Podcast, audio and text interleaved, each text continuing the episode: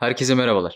Tapirkes'in yeni bölümüne hoş geldiniz. IEEE Spectrum'un Ağustos bölümüyle karşınızdayız. Ağustos sayısında başlıca elektrikli araçlar için akıllı şebeke sistemi ve elektrikli araçlarda bidirectional şarj özelliği, radyo izotop pil sistemi ve uzay araçlarında kullanımı, Oak Ridge National Lab'da bulunan Frontier adlı süper bilgisayardan, tıp alanında kullanımı mevcut olan Da Vinci cerrahi sisteminden ve Toyota Araştırma Enstitüsü'nün yaşlı ve yalnız insanlara öncelikli tutarak geliştirmekte olduğu günlük işlere yardımcı robotları ele aldık. Bu gözümüze çarpan konuları olabildiğince sizlere aktarmaya çalıştık. Herkese keyifli dinlemeler.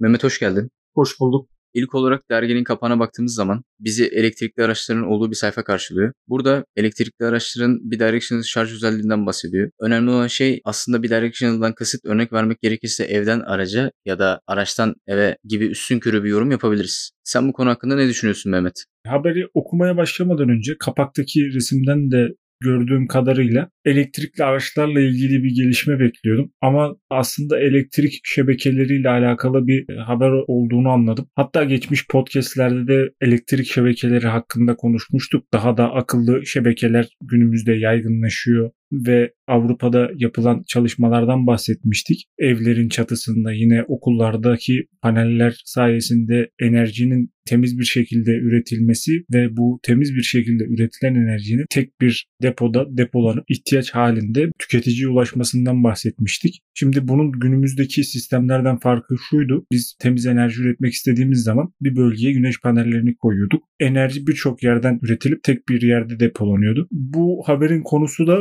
enerjinin yine birçok yerden temiz bir şekilde üretilip tek bir depoda değil de birçok depoda saklanması diyebiliriz. Araçların içerisinde depolanan enerjinin tekrardan şebekeye verilmesiyle alakalı.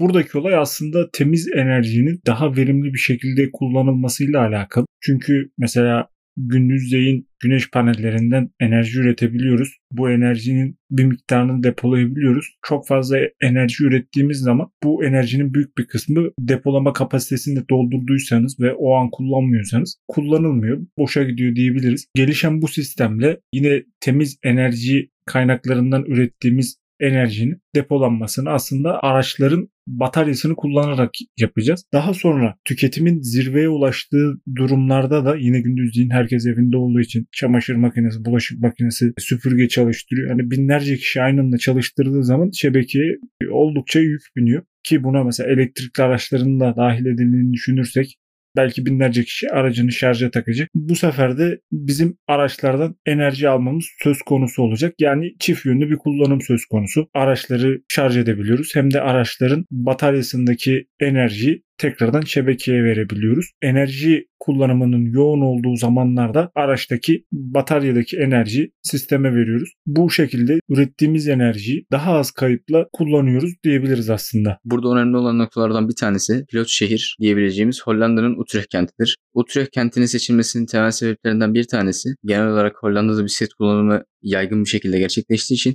Utrecht kentinin nüfusu da 350 bin kişiye sahip olması. Buradaki 350 bin kişinin genel olarak günlük işlerini arabayla değil de bisikletle gerçekleştirmesi. Bunun da en önemli yararı araba kullanılmadığı için karbon emisyon oranının düşük seviyelerde olması. Bu da aslında araba firmalarının, mühendislerin, şehir yöneticilerinin ilgisini çekiyor. Bu sistemin aslında şöyle bir güzel tarafı var. Araçlarınız evin önünde durduğu zaman ve bu bataryalarda şöyle bir durum söz konusu. Durduğu yerde kullanım ömrünü tamamlıyor. Yani bataryanın kullanım ömrünü uzatmak istiyorsanız bataryayı sürekli şarj ve deşarj etmeniz gerekiyor. Evin önünde yatan araçlar için ben güzel bir uygulama olduğunu düşünüyorum. Hatta şöyle bir avantajı bile olabilir. Aracı şarj etmek için sistemden bir miktar enerji alıyoruz. Sisteme enerji verdiğiniz için sizin de fatura bakiyenizden eksi olarak düşüyorlar. Hatta bu olay çok fazla gerçekleşirse karlı bile çıkabilirsiniz diye söylüyorlar. İnsanın aklına şöyle bir soru da gelmiyor değil. Aracımı bağladım, tamam. Gündüzleyin aracımın şarjı full doldu. Akşamleyin bitti. Gündüzleyin tekrardan full doldu. Akşamleyin sonuna kadar bitti. Bataryanın ömrünü kısaltan da bir olay aslında. Yani aracınız %100 şarj edilip %0'a kadar şarjı inmiyor. Çünkü mesela düşünsene senin aracı kullanman gerekiyor ve araca bir gittin şarjı %0. Hiç hoş bir durum değil. Fukushima'da Biliyorsun 2011 senesinde büyük bir deprem oldu ve ardından tsunami afeti gerçekleşti. Şehre bir süre Nissan marka elektrikli araçlardan enerji verildiğini yine bu haber içerisinde öğrenmiş olduk. Batarya sistemleri bu kadar gelişmişken günlük kullandığımız aletlerde olsun, elektrikli araçlarda olsun. Bunun yanında uzay araçlarında da batarya sistemlerinin gelişmesi mevcut. Uzay araçlarının batarya sistemine dair yapılan radyoizotop piller mevcut. Bu radyoizotop piller aslında enerji üreten elementin radyoaktif bozulması sonucu ortaya çıkan ısı termoelektrik cihazlar kullanarak elektriğe dönüştürülüyor. Burada da önemli olan şey haberleşme sistemi ve uzay aracındaki diğer sistemlerin yeteri kadar güce sahip olarak çalışması önemli. Burada araya girmek istiyorum. Mesela bir uydudan fotoğraf çektiğimiz zaman deniz seviyesinin kilometrelerce yukarısından bir fotoğraf çekiyorsunuz ve bu fotoğrafta görüntü işleme yapmak zorundasınız. Şimdi aslında iki tane seçeneğiniz var. Bir, görüntüyü seçtiğiniz uydu istasyonunda görüntü işleme yapmak ve bunu tekrardan yerdeki istasyona göndermek. İkincisi, görüntüyü uydu istasyonundan alıp yerdeki istasyona göndermek. Görüntüyü uzay istasyonundan dünyaya göndermek istediğimizde görüntü kalitesi arttıkça bizim aktardığımız verilerin boyutu büyüyor. Bunun yerine o fotoğrafı çekip görüntü işlemeyi uzayda yapıp dünyaya gönderdiğimiz zaman da uzay araçlarında hani çok fazla işlem gerçekleştirmesi gerektiği için çok fazla enerji harcaması gerekiyor. Ki geçen attığımız bir tweet de vardı. Uzayda Insight uzay aracının Mars'taki depremler, sarsıntılar hakkında araştırma yapan bir uzay aracının bataryası bittiği için işlevsiz hale geldiğinden bahsediyordu. Insight'teki mesela enerji probleminin sebebi güneş panellerinin Mars'taki toz yüzünden yeterli miktarda enerji üretememesinden kaynaklanıyordu. Bu radyoizotop güç kaynakları Perseverance, Curiosity, Voyager, Cassini ve New Horizons'ta da mevcut. Radyoizotop pilde Plutonyum 238 kullanılıyor ama Plutonyum 238'in maliyeti ve elde edilmesi zor olduğu için Kobalt 60 kullanılıyor. Kobalt 60 kullanılırken de sistemde herhangi bir problem yaşanmaması adına Kobalt 60'tan yapılan pilin üzerine seramik bir kaplama yapıyorlar. Nükleer enerji dediğimiz zaman aklımıza büyük tesisler geliyor ama bunun söylediğim boyutlarda olması da gerçekten çok ilgi çekici. Evet Mehmet, nükleer enerji dediğimizde senin de söylediğin gibi insanın aklına büyük reaktörler geliyor. Nükleer enerji santrallerinde kullanılan elementle bu tür radyoizotop pillerde kullanılan elementler farklı. Bunların özellikleri farklı, yarı yıl ömürleri farklı. Bu gibi etkenlere bakılaraktan radyoizotop pilleri yapmaya çalışıyorlar. Ve bu pillerin de uzay araçlarının oldukça uzun sürelerde hizmet verebilecek bir kapasiteye sahip olduğunu söyleyebiliyoruz. Benim aklıma hep Insight geliyor. Hani milyarlarca belki dolar harcanmış ve Mars'a gitmiş bir araç ve şu anda enerji üretemediği için kapalı konumda duruyor. Hani dinleyicilerimiz sorabilirler ya uzay aracı ne yapıyordu bu kadar enerji harcıyor? Hatta geçtiğimiz dönemlerde de sıkça gündemde olan bir konu vardı. Bitcoin madenciliği diye. İnsanlar ekran kartlarını sıra sıra diziyorlardı ve bunlardan madencilik yaparak para kazanıyorlardı. Tabii bu işin maliyetini şöyle hesaplıyorlardı. Ne kadar enerji harcıyor ve sistem kendini ne kadar sürede amorti ediyor. Sistem kendini ne kadar sürede amorti ediyor onu bilmiyorum ama ne kadar enerji harcadığı konusunda mesela o biraz ilgi çekici. Çünkü aslında ekran kartlarında bir sürü işlem yapılıyor ve bu işlemler için ciddi miktarlarda enerji harcanıyor. Spectrum'un bu sayısında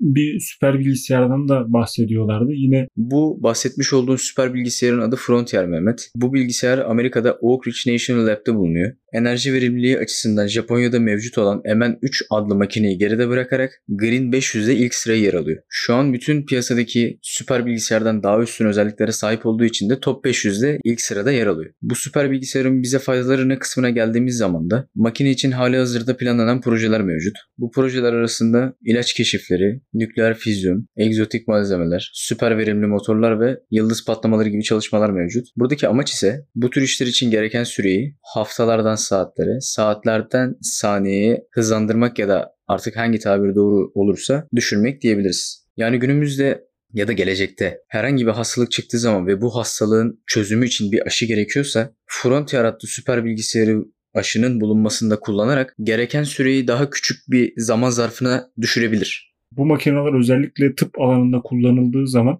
belki de yüzyıllar sürecek bir hastalığın tedavisi olabiliyor. Hani mesela veba hastalığını düşündüğümüz zaman yıllarca insanlar bu hastalık yüzünden neler yaşıyorlar. Mesela o zamanda doğmuş bir nesli ben düşünmek istemiyorum. Yani şu anki korona dönemini düşündüğümüz zaman benzer şeyler yaşadığımızı düşünüyorum. Ama teknolojinin bu seviyede olması sayesinde, hani tıpta da gelişen yenilikler sayesinde 2-2,5 sene süresince biraz canımız sıkıldı, evde kaldık. Normal bir şekilde hayatımıza belki devam edemedik ama İnşallah ilerleyen günlerde daha rahat bir şekilde yaşamımızı sürdüreceğiz. Tabii sadece aşı konusunda değil, tıptaki diğer alanda yapılan makineler için de aynı şey söz konusu olduğunu söyleyebiliriz. Mesela bu ayki sayıda yine ameliyat yapabilen robotlarla alakalı bir haber mevcut. Robotlardan biriyle ameliyat olduğunu söyleyebilirim. Kapalı bir şekilde apandist ameliyatı gerçekleştirmiştim ve bu ameliyat kapalı gerçekleştiği için 3 ayda iyileşecekken bir ay içerisinde ayağa kalkıp yavaş yavaş yürüyebilecek duruma gelmiştim ve yara hızlı bir şekilde iyileşmişti. Daha küçük bir yerden daha ince bir şekilde kesme işi olabilir, dikim ya da ne bileyim o bölgede bir kist vardır. Bu robotların internette videosu vardı. Bir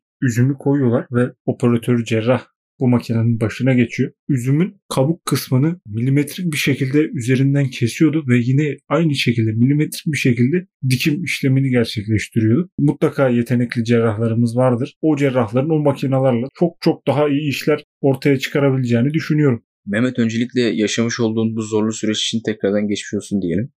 Bu ve buna benzer sistemler sadece apandist gibi ameliyatlarda kullanılmıyor. Kanser, üroloji, nöroloji ve gastroenteroloji gibi alanlarda da kullanılıyor. Burada kullanılan sistemin adı Da Vinci Surgical System diye geçiyor. Aslında sisteme Da Vinci adının verilmesinin sebebi de insan anatomisi çalışmaları sonucu tarihte bilinen ilk robotun tasarımına yol açaraktan sistemin belli bir kısmına Da Vinci adını vermişler. Dediğim gibi burada kanser, nöroloji, jinekoloji ve gastroenteroloji bölümlerinde kullanılıyor bu robot. Tabii bu robot her hastanede yok. Bu saydığım bölümler arasında en yüksek puanı alan hastanelerin çoğunda bulunuyor. Bu sistem olmadan önce ameliyat olacak olan hastanın başında doktor adayı, yanında hemşireler gibi, kimisi narkoz ile ilgileniyor, kimisi ışığın pozisyonu ile ilgileniyor, kimisi de ameliyatta kullanılacak cihazlarla ilgileniyor. Bu kalabalığı azaltmak adına bu robotun kullanımı da mevcut ve daha küçük cerrahi işlemleri daha sağlıklı bir şekilde yerine getirmek amacıyla Da Vinci Surgical System kullanılıyor. Bu sisteme bir nevi mühendislik harikası diyebiliriz. İlk olarak bu sistemde titremeyen robotik eller mevcut. Cerrahın ya da cerrah adayının eli titrese bile robotun 4 tane mevcut olan kolunda herhangi bir titreme gerçekleşmiyor. Bu sistemi kullanmak için ilk olarak tıp fakültesinden mezun olduktan sonra en az 5 yıl boyunca tıpta uzmanlık eğitimi alması gerekiyor diye cerrahlar söylüyor. Burada çok hassas cerrahi manevralar yapılabiliyor. Eğer cerrah ya da cerrah adayı sistemi kullanırken hızlı hareket ederse ya da sistemin görme alanının dışında hareket etmeye çalışırsa, çünkü 4 tane kol mevcut ve bu kollardan bir tanesinde kamera var. Eğer bu iki davranıştan herhangi birini yaparsa makine cerrahın kullanmış olduğu robotun kontrolü için kullanılan konsola bir geri feedback veriyor. Ayrıca cerrah ve cerrah adaylarının bu makineyi kullanmak için bir antrenman ya da antrenmandan ziyade makinenin başında oturup makinenin mekaniğini anlama, makine nasıl hareket ediyor, nasıl sağa sola gidiyor, kameradaki görünüm nasıl, kameradaki görünümün dışında makinedeki diğer 3 kol kontrolü, makinedeki diğer 3 kontrolün yapacağı işler gibi özelliklere bakarak cerrah ve cerrah adayının hasta üzerinde robotik kolu kullanmadan önce alıştırma yapması gerekiyor. Şimdi bu gibi sistemler sadece ameliyatlarda değil, günlük hayatta hayatımızı kolaylaştırmak için de robotik ya da otonom çalışan robotlar mevcut. En güzel örneği de vermek gerekirse ev kadınlarının kullanmış olduğu süpürge robotu. Yaşlı kesime hitap eden, yaşlı kesimin hareketlerini daha özgür bir şekilde gerçekleştirmesi için bu ve bu gibi konularda yaşlı kesime yardımcı olması için Toyota Research Institute'nin yapıyor olduğu robotlar mevcut. Demiş olduğum gibi yaşlı insanların sağlığı, özgürce hareketleri için yapılmakta olan bir proje. Toyota Research Institute adı üstünde Toyota bir Japon markası olduğu için bu robotlar piyasaya sunulduğu zaman ilk olarak Japonya'ya piyasaya sunulacak. Daha sonra dünyaya sunulacak. Kısacası fiziksel sorunlara yardım, mental olarak yardım, yani emotional damage dediğimiz kavramın ve o kavramın getirdiği problemlere yardımcı olabiliyor. Günlük hayatta yemek yaparken yardımcı olabiliyor ya da temizlik yaparken yardımcı olabiliyor. Buna benzer teknolojik gelişmeler mevcut. Bu robot ilk önce yaşlı kesime sunulacak. Ama bence yaşlı kesimden ziyade hani herkesin bu robotu kullanması gerektiğini düşünüyorum. Örneğin bir yemek yaparken mesela çorba karıştırırken sürekli mesela o çorbanın bir şekilde karıştırılması gerekiyor. Bu robota bu talimatı verip kendisi belki salata yapacak. Salata yapmayı koyulabilir ya da daha farklı bir iş yapabilir. Mesela bebekli annelerin bu robotun işini kolaylaştıracağını düşünüyorum. Çünkü robotun bir hafızası var. Mesela bir bardağı çıkartıp masaya koydun. Ama robot hani sürekli o bardağı masadan alıp mutfağa kaldırdığınız zaman onu öğrenebiliyor. Şimdi bu sefer mesela ortada dağınık gördüğü oyuncakları toplayabilir. Mesela halının üzerinde bir dünya oyuncak var. Bebek dağıtmış. Robot onu alacak. Bebek uyurken yarım saat içerisinde anne de bu sırada bebekle ilgilenebilir ya da farklı bir işle meşgul olabilir. Yine bekar insanlar var mesela. Bekar insanlar da evde olmuyorlar. Robotun düşünsene tencereyi tavaya alıp yemek yapmaya başladın. Benim çok hoşuma giderdi. Tabii burada da genel olarak makineleşmenin günlük işimizde ya da işlerimizde hayatlarımızı kolaylaştırdığını görüyoruz. Dezavantajları var biliyorsun. Bu ev süpüren robotlarda da vardı. Evin haritasını çıkartıp gönderiyor gibisinden. Yine böyle belki kameranın sürekli evin etrafını taramasından dolayı bazı güvenlik açıkları olabileceğini düşünüyorum. Bugün sizlere Spectrum'un Ağustos sayısını olabildiğince aktarmaya çalıştık. Mehmet, katıldığın için teşekkür ederim. Ben teşekkür ediyorum. Bizi dinlediğiniz için teşekkür ederiz.